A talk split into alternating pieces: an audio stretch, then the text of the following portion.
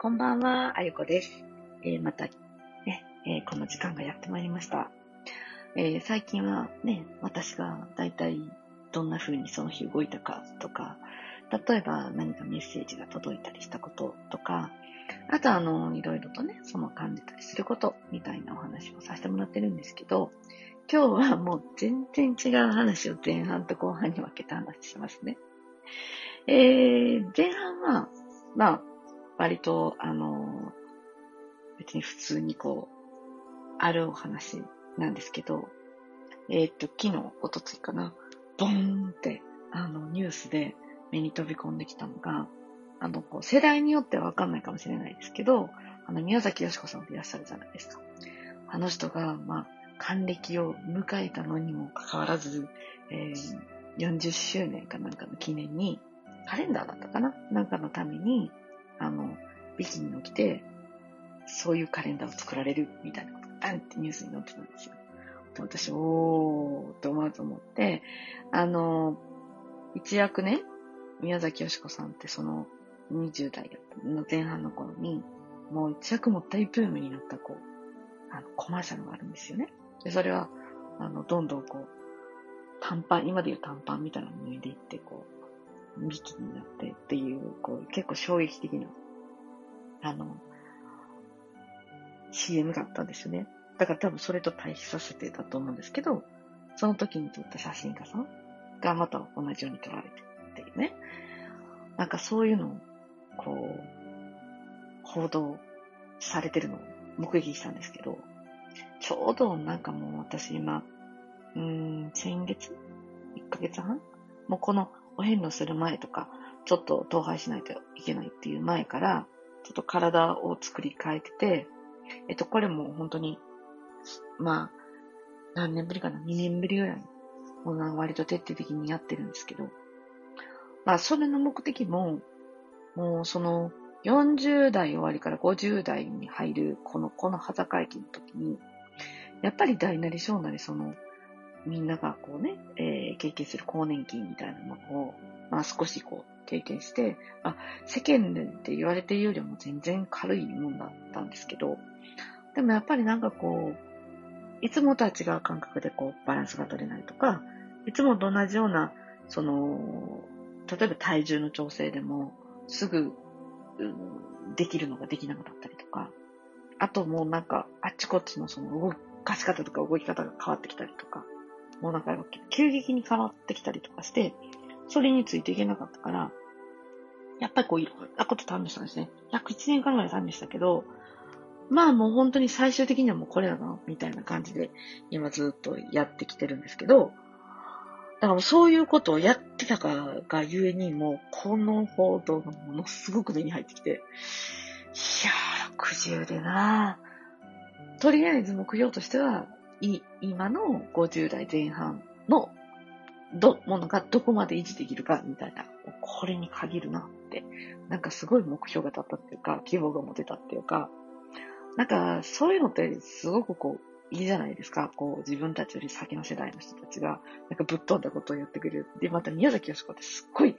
あの、才女なんですよね。クイズなんかやられたらもうすごいこう回答率で、あの、もうその、すごく頭もきっとね、いい方なんですけど、結構ね、才女とか頭のいい方ってこういう突然突飛なことバーンってするっていうね、もうこの反極なものがすごい持ち合わせてるんですよね。これ結構魂のところを見せさせてもらっても、あの、優秀な方とか、まあ、天才肌の方とか、まあ、いろいろこう、持って生まれた才能みたいなのがあって、そういうものを持たれてる方って、やっぱりこう、極端にパターンってこう、予想を反するようなこと、行動もやし、言動もやし、まあ、りとあらゆることをね、こう、意表をつくことって、パンって、潔くこう、さっとやっちまうみたいなね。もうやっぱそこはすごいなって思いました。で、だからなんかすごくこう、元気をもらえたみたいなね、あの、そんな記事だったんですけど、多分これね、目にしてる人も今日ぐらい結構多いと思うんですよ。あの、いろんなとこあちこち乗り出したんで。なので、なんかこうね、私とこう、共感してくれる人がいるんじゃないかなってちょっと思ったりはしています。で、そのギャップというか、こう、意表をついたというか、まあ、その部分から言うと、えっ、と、ちょっと前に私お話ししたんですけど、この10月と3月の、あのーある日にち、数日間で、えーこの、まあ、なんて言うんでしょうね、こう、イメージするなら、そのパイプ、時空のパイプみたいなのがあるんですけど、それをこう、お掃除できるとか、えー、それをお掃除する役割の人たちは、まあ、ごくわずかなんですけど、その日を見計らって、まあ、いろんな調整をするんですね。で、まあ、その調整をしてる一人の私として、これやり出したのはちょうど2014年 ?15 年からかな。こうもう5年になる。まあ、あることの体験でそれに気がついて、これを全部ビジョンで見せられたんですけど、あ、これって私がやらなあかんことじゃんみたいな感じで、本当にね、やり始めて、初年度はわけもわからず、その、えー場所をね、えー決めたのが山口県だったんですよね。でまあそれから毎年毎年、いろんな場所で、えーポイントを取ってやらせてもらってるんですけど、まあそれがね、いよいよ来るんですよ。で、今年はいつかな、何日かなと思ってたんですけど、だいたい基本的には3日ないし5日ぐらいの猶予があるんですけど、今年はすごい狭いですね。もう2日勝負。それが23、24、明日と明後日。もう、これが、えーギリギリの測定した結果です。だからまあ、それも見越して、結構あの、祈願を行く場所とか、えー動く順番とかっていうのも、ちょっとね、あの、考えながらスケジュール組んでたんですけど、もう、意表をつきましたよ。もう想像してた場所じゃなかった。うん。そこで、じゃあ、そう思ってたところではなく、でね、またね、あの、私一人だけで今回はやらないんだなっていうのがすごくよくわかって、うん、それはなんでね、それを受け取れたかっていうと、今日、本当はどこにも出かけるつもりはなかったんですけど、えっ、と、緊急で連絡が入ってきて、で、私が、えっ、と、個人的に、えー、こうずっと見ても、見見させてもらってる、こう、長きにわたり契約をしてるクライアントさんがいるんですけど、そのクライアントさんの、まあ、ご身内の方がちょっとこう、えー手術をするっていうようなことがこう急に入ってきまして、いや、これはまずいなと。これはどうないかしなあかんなと思って、また場所かーっと探しながら、まあ、どういう処置、どういう方法を取ったらいいのかっていうのも周囲に出して、で、えーっと、ちょうどその23、24のこともあるし、あ、なんかこれいい、ちょうどタイミングかもって一緒にお掃除できちゃうの、ピストンできちゃうなと。で、あの、この方だけじゃなくて、他も結構今日って手術するんですとか、あの、これこれこういう治療をするんですとかって言われて、こう連絡されてる方が、あの、聞いてる方が事前に多かったから、まあ、集中したっていうのもあるんですよね。だからまあ一挙にその、あの、えー、これはね、こう、祈祷っていうよりもね、言うんでしょう。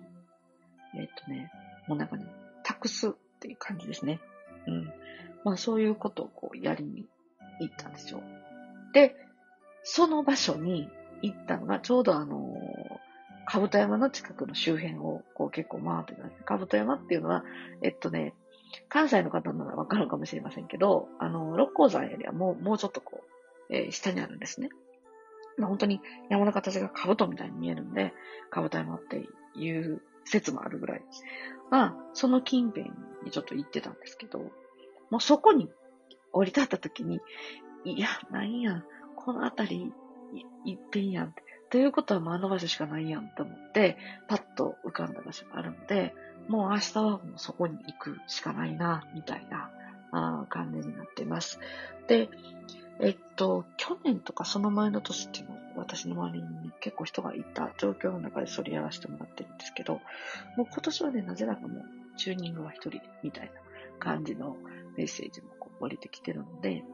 まあ一人で明日動いてもいいかなっていう感じで思ってます。まあなんかね、一人で動くかなと思っても、そういう日に限って誰かから連絡あったりとかしたりするので、まあそこはちょっと流れに任そうかなというふうになってます。思ってます。なので、今日と明日で、えーまあそれを実行しようかなと。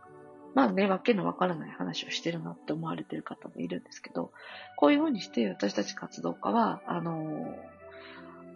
別に誰に頼まれることもないんですけれども、やっぱり今の時期これをやっとかなあかんなとか、ここを調整しとかなあかんなと思って、結構コソコソコソコソこうやって動いてるんですよ。で、私の場合は、あんまりこういうことを開示してないんですね、今まで。うん。でも、もうそろそろもう開示しないといけないなっていう時期が来て、で、来年は割と詳しく詳しくこういう話をしていかないといけない時期なのでします。まあ、その理由がね、ちょっとこう、いっぺんになってもダメなんで、おいおい話をしようと思うんですけど、とにかく今日は、え、明日は、明後日は、こう、時空の掃除をします。久々にワープをするって感じですね。大きなワープをするって感じです。でもまあ、それをやっておくと、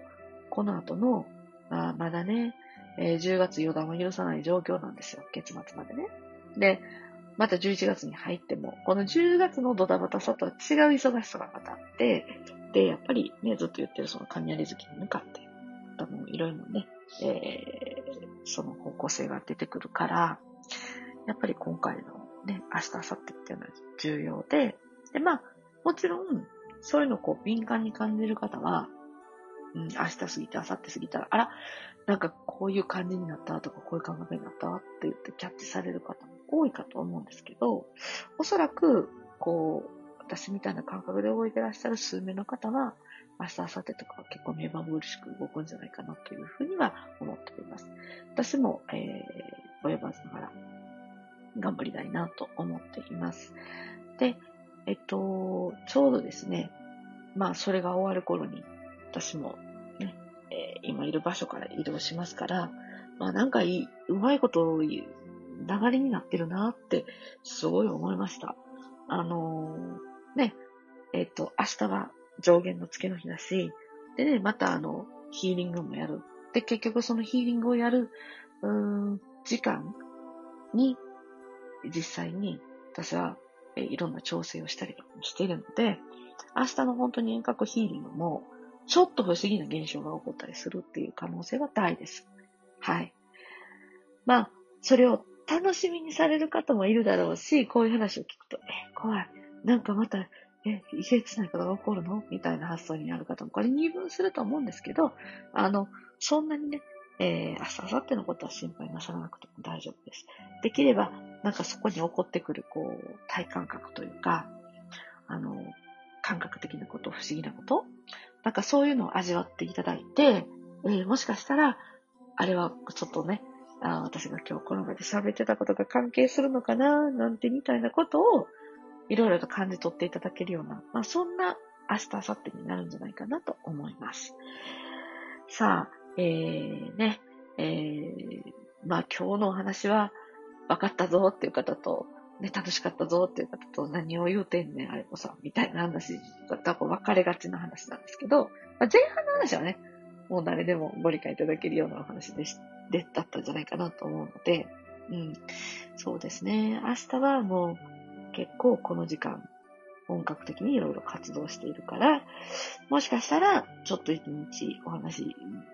できないかな、タイミングがないかなと思ったりもしますけど、まあできる限りね、ほやほやのところでお話もしたいなとも思ってますので、頑張りたいと思っております。まあ、ただね、明日は明日になってみないとわからないことがいっぱいあります。これもね、まあ一日を過ごす楽しみの一つなんじゃないかなと思うので、私も明日はいっぱいまた、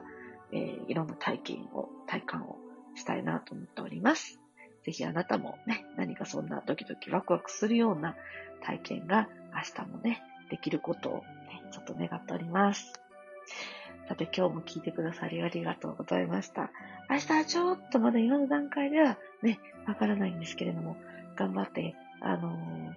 話せそうであれば話します。で無理そうであれば、ちょっとだけ、えー、語りをつぶといてください。またね、えー、ま、次の日にこうまとめてお話しできる機会が来ると思いますので、えー、ぜひまたそのタイミングが来ましたら、聞いていただけたらありがたいな、嬉しいなと思います。今日も聞いていただきありがとうございました。あいこでした。